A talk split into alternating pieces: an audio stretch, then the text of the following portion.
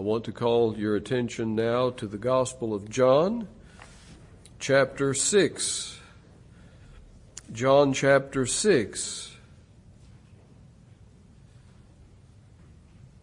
And as we pursue our studies in this chapter, I think you're familiar with the context by now.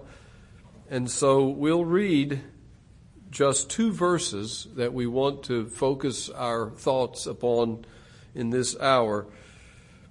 John 6, reading verses 14 and 15. then those men, when they had seen the miracle that Jesus did, said, This is of a truth that prophet that should come into the world. When Jesus therefore perceived that they would come and take him by force to make him a king, he departed again into a mountain himself alone. And may God bless the reading of his word to our hearts today. May he bless the preaching of it as well. This lengthy chapter in the Gospel of John covers a period of two days, two very full days, two eventful days in the public ministry of the Lord Jesus Christ. We have seen that he was followed into an out of the way place by a large gathering, a multitude of many thousands of people. And they heard him. They, they listened to his teaching. He healed those who were sick. And then because they were hungry and it was late in the day, he fed them with a miraculous multiplication of just a few small pieces of bread and fish. And that brings us then to these verses before us. And, and these are very significant verses. The, the, the, the development of the action here is just fascinating to observe and consider. And as always, there's much for us to learn here. we want to see, first of all, here the reaction of the multitude and the plans that they had for Jesus. And we see this in verse 14 and at the opening of verse 15. We know, again, in the context here and in the accounts given in Matthew, Mark, and Luke that it's late in the day, the sun's getting very low, shadows are getting long, and the people with full and happy stomachs come to this conclusion in verse 14. This is of a truth the prophet that should come into the world. They come to a consensus and an agreement on the part of all of them, 5,000 plus, that there's no doubt about it. This is the way it is. This is true that this miracle worker who has just fed us miraculously is none other than the prophet that Moses told our ancestors would come. This is he. This is of a truth. That prophet that should come into the world. And I read uh, in our hearing a few moments ago from Deuteronomy 18, Moses' own account of that very event there at, at the foot of Mount Sinai after God had spoken the Ten Commandments audibly to the people and there was a cloud and there was darkness and there was a, a fire burning on the top of Mount Sinai. And the people were afraid. And at first, you know, they had wanted to rush in and, and see God. And as soon as he spoke these Ten Commandments with all of, and, and the ground was shaking, earthquaking, they draw back and they say, Moses, we don't want to hear any more. You go and talk to God and then come and tell us what God says. And God said, They have well spoken. But there would be more than just Moses to speak to them from God. God promised here at Mount Sinai, at Mount Horeb, to send them a prophet like Moses, but only better. A prophet that he would raise up from their midst, and that he would speak from God to man. He would speak the words of God. God would put his words in the mouth of this prophet, and he would speak those words, all of them. And here in John chapter 6, many generations later, the people of Israel say, This has to be the prophet that Moses spoke of. It is to their credit, at least, that they were familiar with the Old Testament. They knew that a prophet had been promised and that generations had been waiting for him to arrive on the scene, to come into this world. And they recognized that it had come to pass right before them, standing in their midst was this one that generations and generations of Israelites had been waiting for, expecting, looking for. And they have the privilege of being the generation that knows Him, that sees Him, to which He comes and to which He is revealed.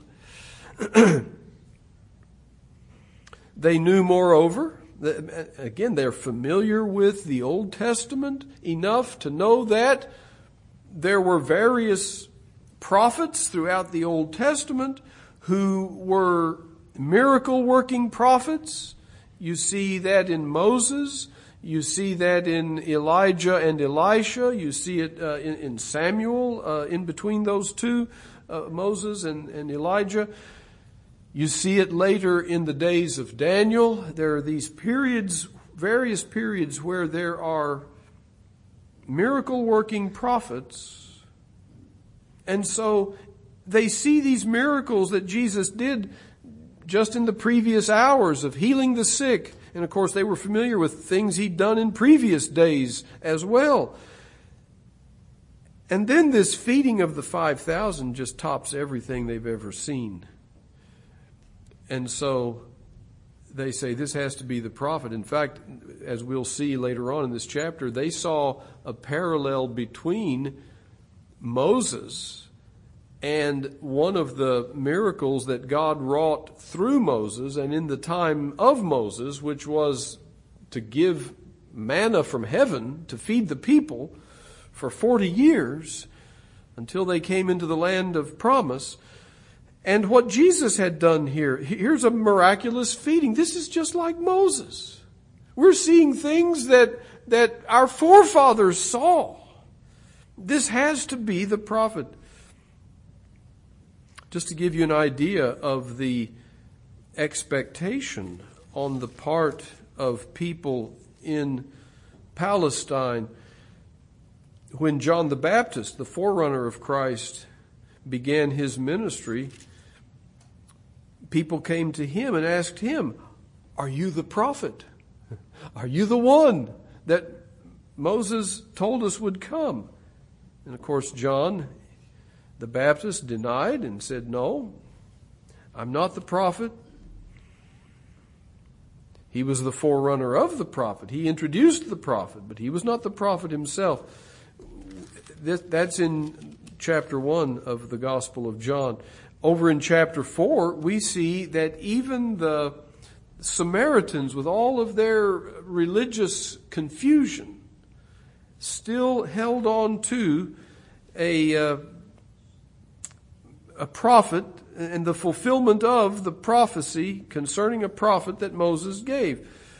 The woman at the well in John chapter 4 says to Jesus, I know that Messiah cometh, which is called Christ. When he is come, he will tell us all things. Even following John chapter 6, some months later, in chapter 7, we read that there were still people talking about this and, and uh, saying these things. Many of the people, therefore, when they heard this saying, said, Of a truth, this is the prophet. John chapter 7, verse 40. So, these people on this day have come to this conclusion. this is the prophet. So, what does that mean? To them, it meant this.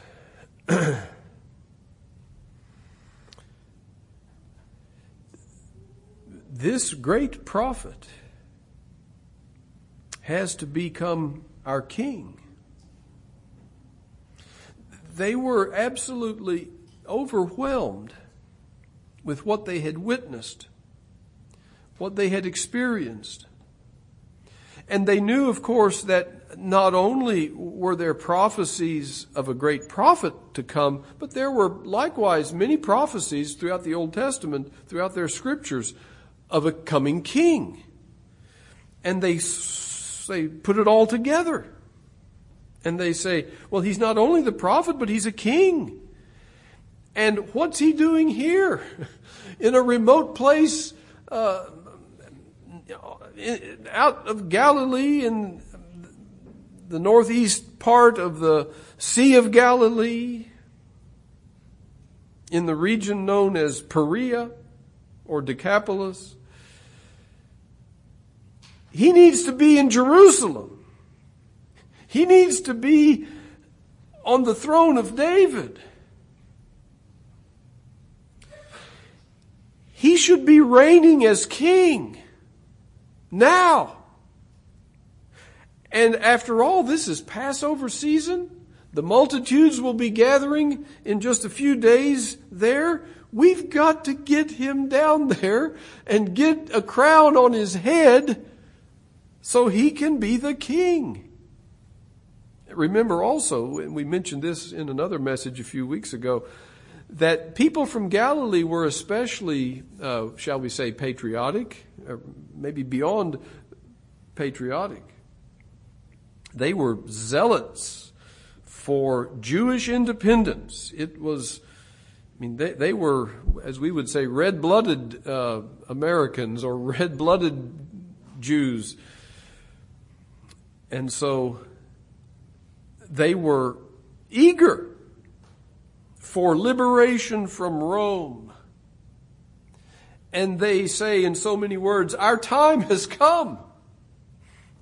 We've had false hopes in others who didn't deliver us from Rome, but here's the real one. Here's the prophet. Here's the king. This is the perfect time for a grand public coronation. And if he isn't willing to go with us down to Jerusalem, we're going to pick him up and carry him there. We'll take him by force if we have to. Willing or not, he's going to be our king. It will be wonderful. It will be like the glory days of David, days that we read about when the kingdom of Israel was expanded and conquering every enemy and everyone is healthy and wealthy and wise and what are we waiting on? Now, without even saying anything about what Jesus did here in response, there ought to be some uh, concern in our minds just from what we see thus far. For one thing, the people were in a contradiction inasmuch as they acknowledged Jesus as their prophet and as the prophet. But there is no doubt that they had not listened to him very well. He had not said anything that would lead them to want to take this action, to haul him to Jerusalem and install him as a king. What does a prophet do? The primary work of a prophet is to speak, to talk, to teach. And even though they acknowledge him as the prophet, there's no indication that his teaching had had much impact upon them. Again, in the words of Deuteronomy 18, they were supposed to hearken, to hear his words that he spoke. These people, however, were more interested in seeing the great miracles that he did and tasting the good food that he brought to them and I, I think this is a point that needs to be understood. They were more interested in what they had seen than in what they had heard. The work of a prophet is to teach. And, and as we've mentioned several times, Jesus taught them here in this place before he ever fed them. But there's no mention here of what he had taught them in their minds. That, that isn't the thing that stood out to them. What stood out to them was what he had done, his, his miracles. And so this ought to raise some uh, concern in our minds as to these people and, and their motivation and their interest in Jesus. And it leads us to ask this question Do you hear the Word of God?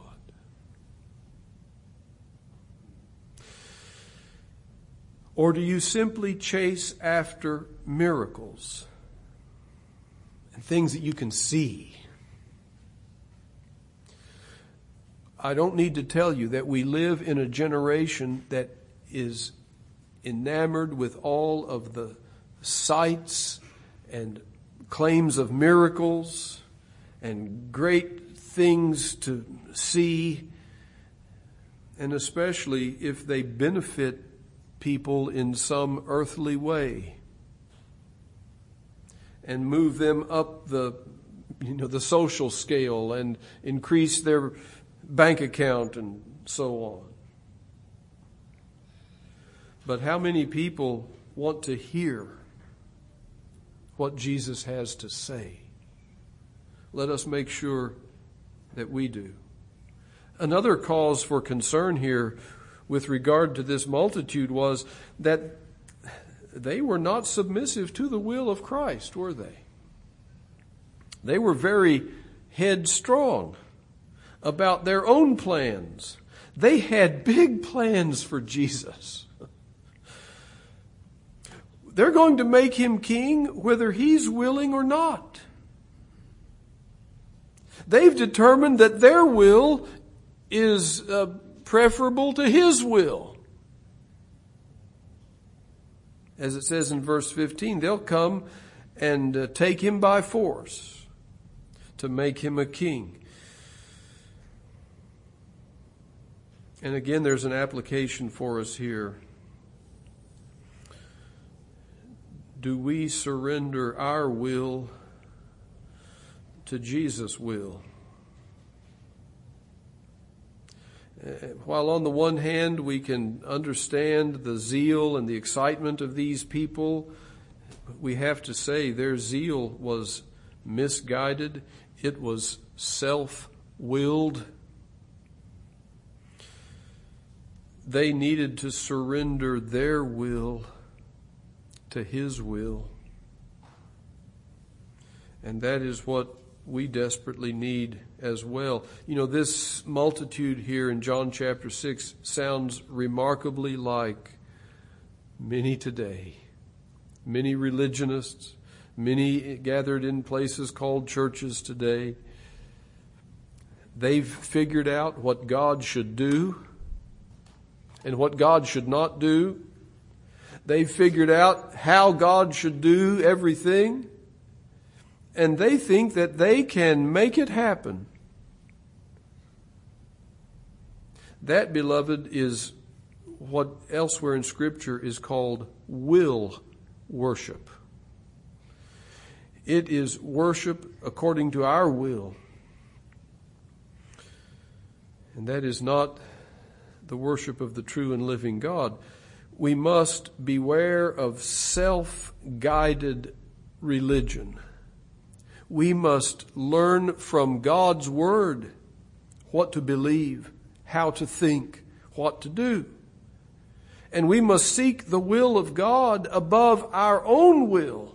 We must bow our will to His better will. If these people had been sincere and true concerning God and His Word and His will, they would have said, if it's, if Jesus is not willing to be made a king, then we need to back off. But not so. They had big plans for Jesus and were determined that their plans would prevail. and one more thing before we go on, and that is this perhaps we see a kind of temptation brought to our Lord here.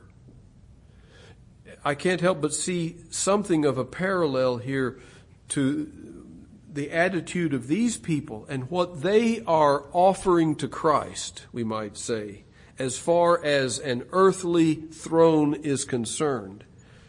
We see something of a parallel with how Satan tempted the Lord Jesus at the beginning of his public ministry, where among other temptations, we read of this one, Satan promises to give the kingdoms of this world to Christ if he will bow down and worship Satan.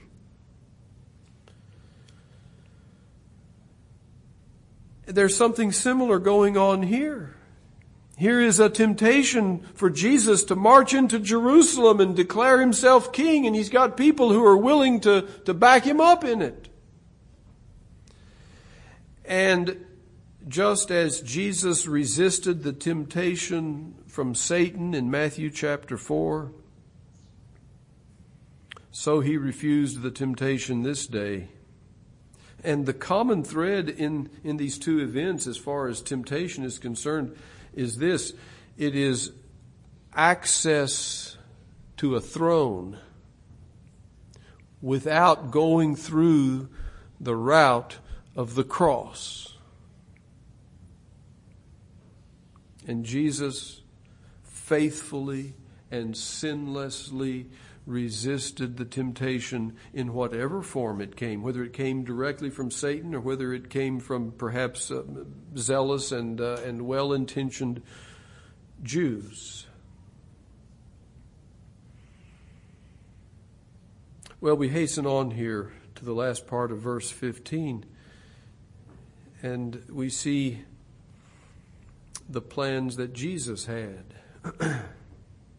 These people had big plans for him, but he had other plans. It says, well, let's read the whole verse. When Jesus therefore perceived or knew that they would come and take him by force to make him a king, he departed again into a mountain himself alone.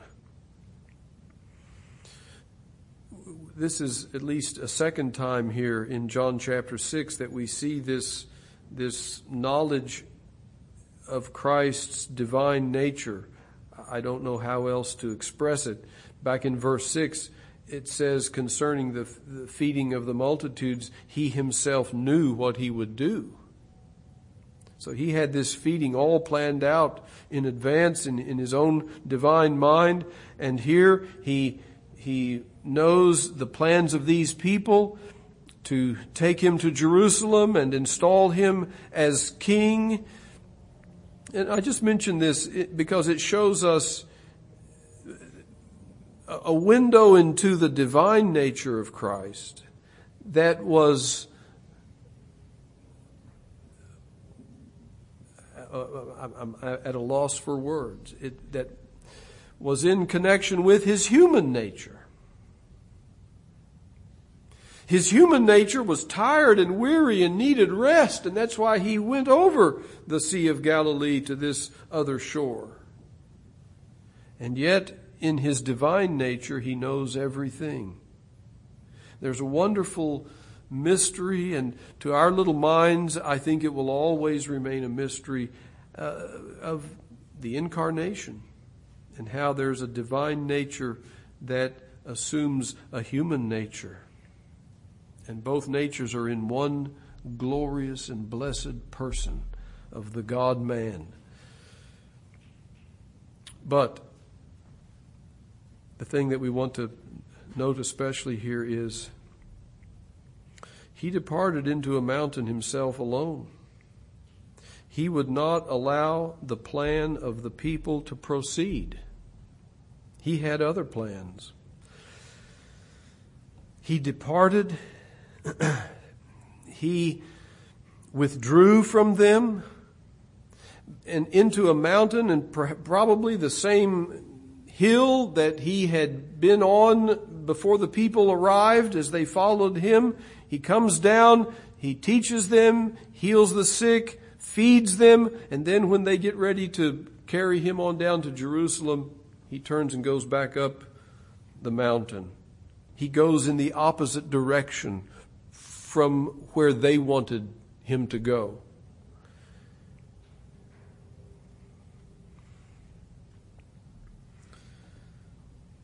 Notice what he did not do here. He did not say to them, It's about time that you figured this out. What has taken you so long to figure out that I need to be the king in Jerusalem. I've been waiting for this occasion. Let's get moving. Let's go and reestablish the kingdom. And I will assert my crown rights as king.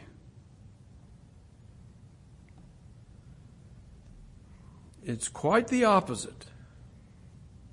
He'll have nothing to do with the kind of kingdom that they want and the kind of kingdom that they envision.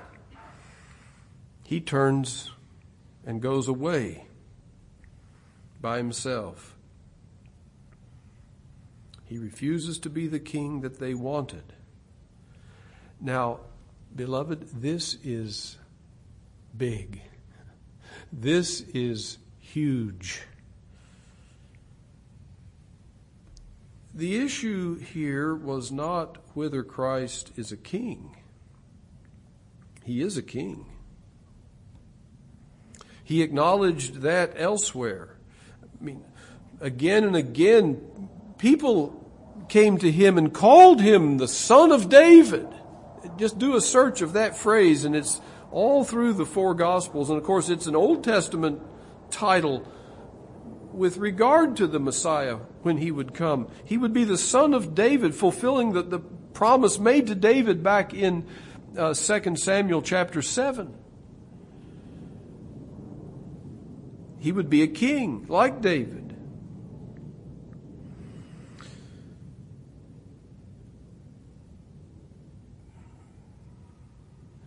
At the next Passover, a year later, Pilate would ask him point blank, Are you a king? And his answer amounts to an affirmation as he tells him the nature of his kingdom. But this is the whole issue. The issue is not, is Jesus a king? The, the question is, what is the nature of his kingdom? What is the manner of his kingdom? The people here on this day, and like their forefathers, expected a carnal, earthly kingdom. They had no concept of the kind of kingdom that Jesus came to reign over, and that is a spiritual kingdom. There are two comings of Christ his first and his second. His first coming is when he was born as a babe, laid in a manger in Bethlehem. His second coming is when he comes in the clouds of glory at the end of this world. And in his first coming, he came as a king over a spiritual kingdom. He did not come to restore an earthly kingdom or a carnal or fleshly kingdom.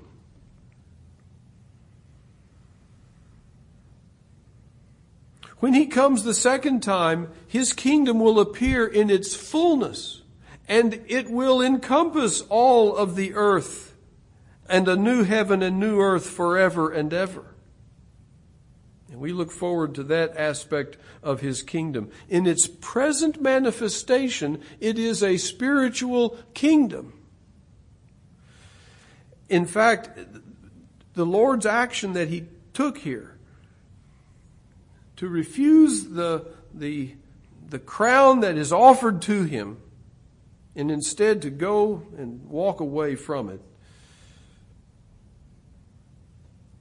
is in effect allowing the present political leadership that was in place to continue.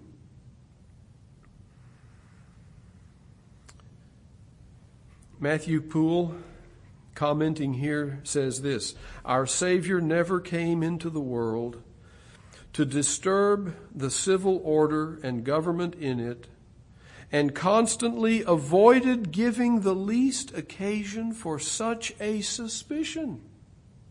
End quote. And I think Poole brings up an interesting point there. Let's suppose that Jesus had gone along with what the crowd was calling for. And he goes into Jerusalem and, and there's this triumphal entry like no other and, and they put a crown on his head and there's a, a throne somewhere for him to sit on and, and so on. You can just imagine the charge of treason and insurrection that would have resulted. Word would have gotten to Pontius Pilate very quickly and gone to the emperor very quickly, and that movement would have been crushed. and the charge of treason and insurrection would have had some validity. He would have been a challenge to the existing government. But our Lord's position was that the present political structures should in fact remain intact. Now, the Jewish leaders figured this out. According to John chapter 11, they saw that he wasn't going to deliver them from Rome. He wasn't going to liberate them from this servitude. And they were angry about it because that's the kind of king that they wanted. It's the kind of king everyone wanted. We read in John 11, uh, 47, then gathered the chief priests and the Pharisees a council and said, What do we? What are we going to do? For this man doeth many miracles. If we let him thus alone, all men will believe on him, and the Romans will come and take away both our place and nation. What are they saying here? They're saying, He's not going to free us from Rome. He's no threat to Rome. If anything, he's weak toward Rome.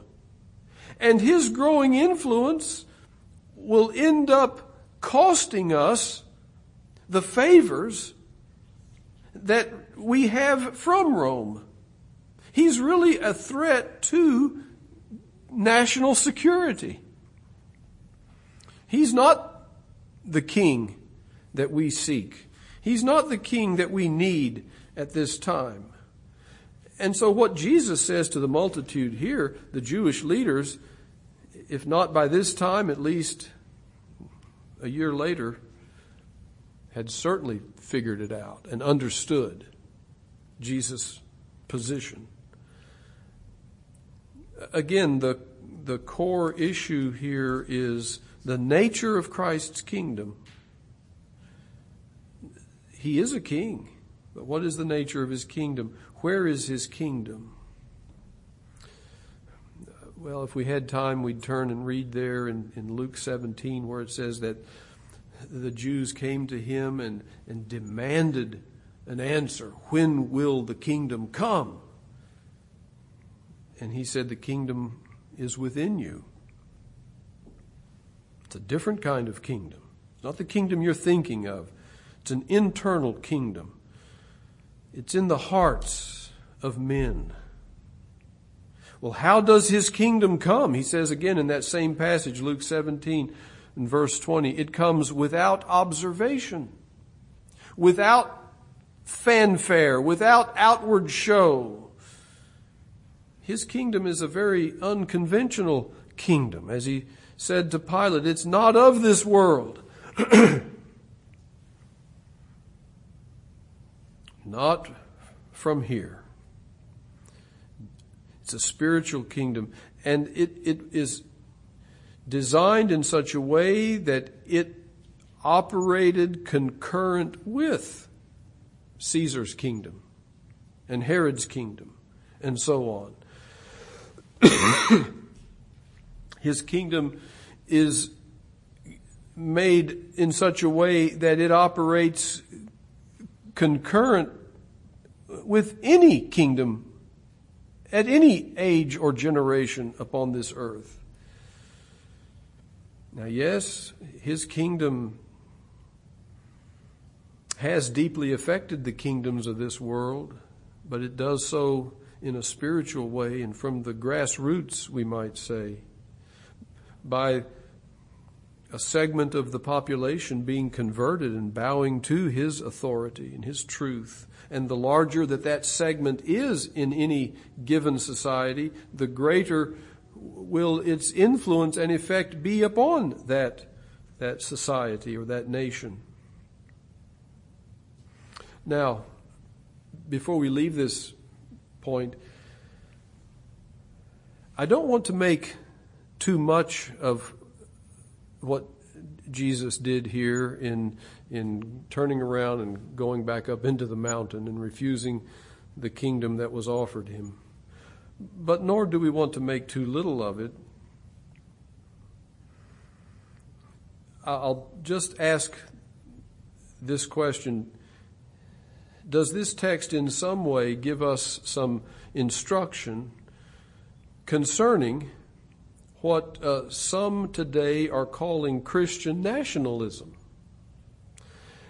And I've just paid attention enough to figure out that the phrase is defined in such a broad way that it, it really means anything that anybody wants it to mean. But as far as an earthly kingdom is concerned, I think any approach that we take has to at least address and, and consider the action of our Lord Jesus here on this occasion. Jesus obviously did not jump at the chance to advance a Jewish nationalist movement, did he? And he did not say to these people, uh, not yet. Now, come back a year from now, after I have risen from the dead, and then we'll get this thing started. And, and, and I'll become king in Jerusalem. Nothing at all like that. And I guess the question in one way is Has Christ's attitude changed from what it was then?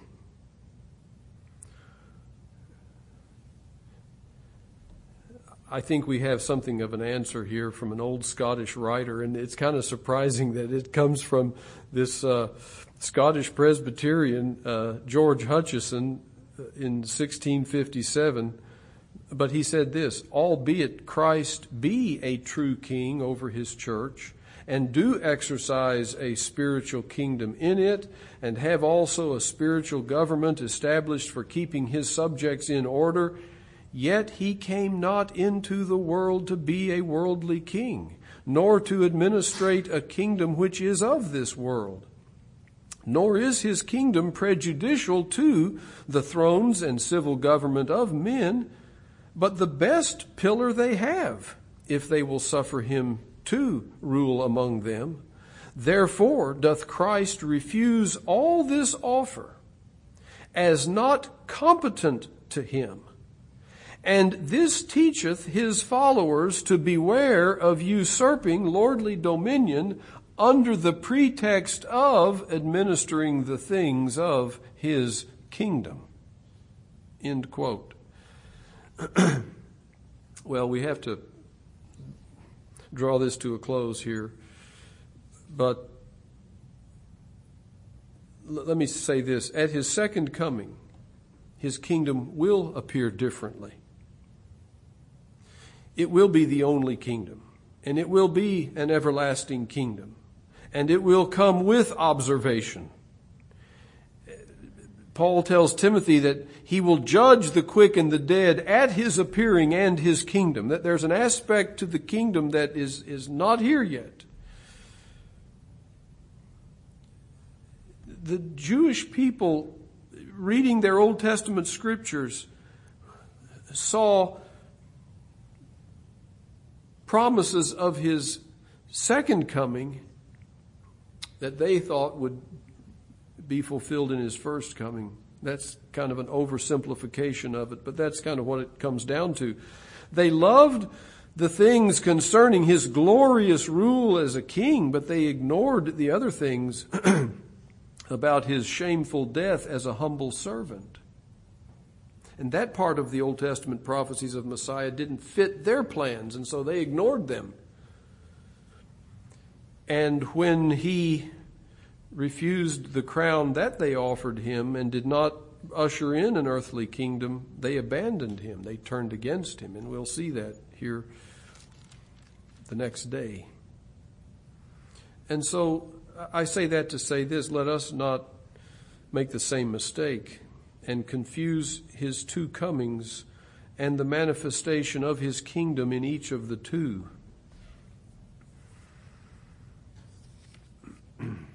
well, let me just move on here. Just, just mention a couple of things. As we read the account in Matthew and Mark of these same things, we see this. Jesus told the disciples to get into a boat and head back across the Sea of Galilee, across the northern tip of the Sea of Galilee, back to the northwest shore. So he gets, he sends the disciples this way. He sends the people away. They came by land, and so he sends them away. and then he goes back up the hill where he had been earlier. And though John doesn't mention it, Matthew and Mark do. He went up the hill, it says, to pray.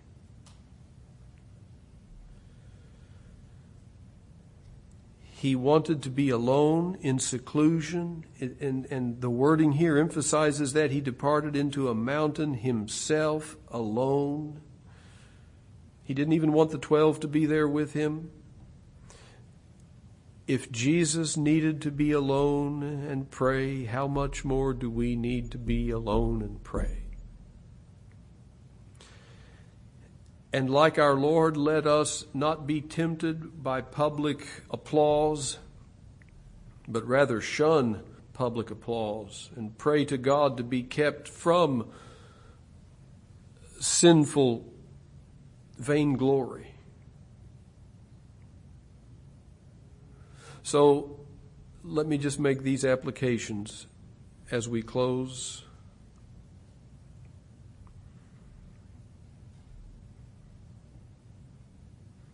Let us search our hearts. It is possible to make a correct identification of Christ as prophet and king and yet fail to have saving faith in Him. These people illustrate that clearly. In some ways, they were right. They understood, yes, he's a prophet and, and he's a king. And yet, overall, they were wrong. They knew things about Jesus, but they didn't really know Jesus, did they?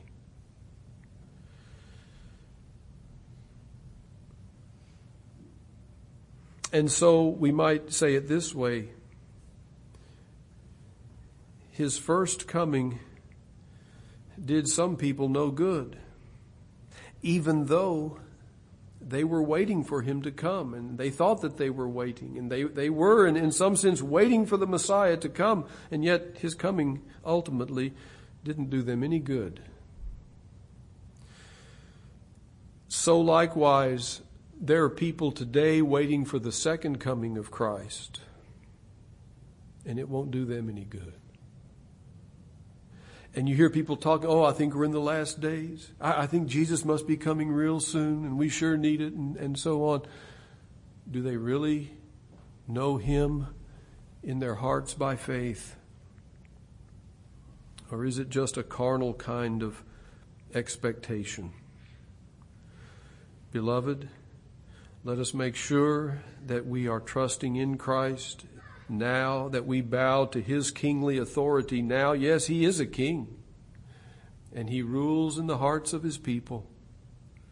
And let's see to it that we submit to him in our heart, that we trust in him, that we enter into his kingdom, that we bow to his scepter in all of life.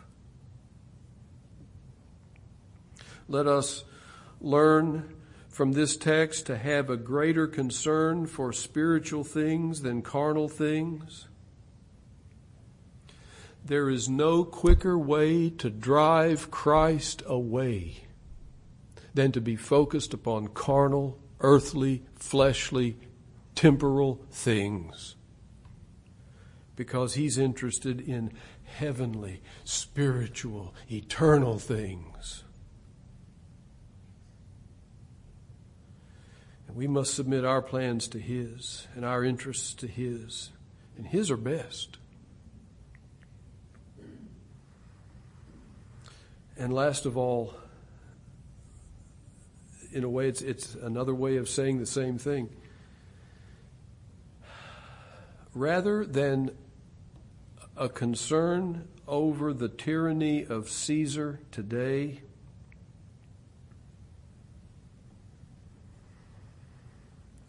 Let us be concerned over the tyranny of sin in our own heart. And I know that the tyranny of Caesar today is real, just as it was in John chapter 6.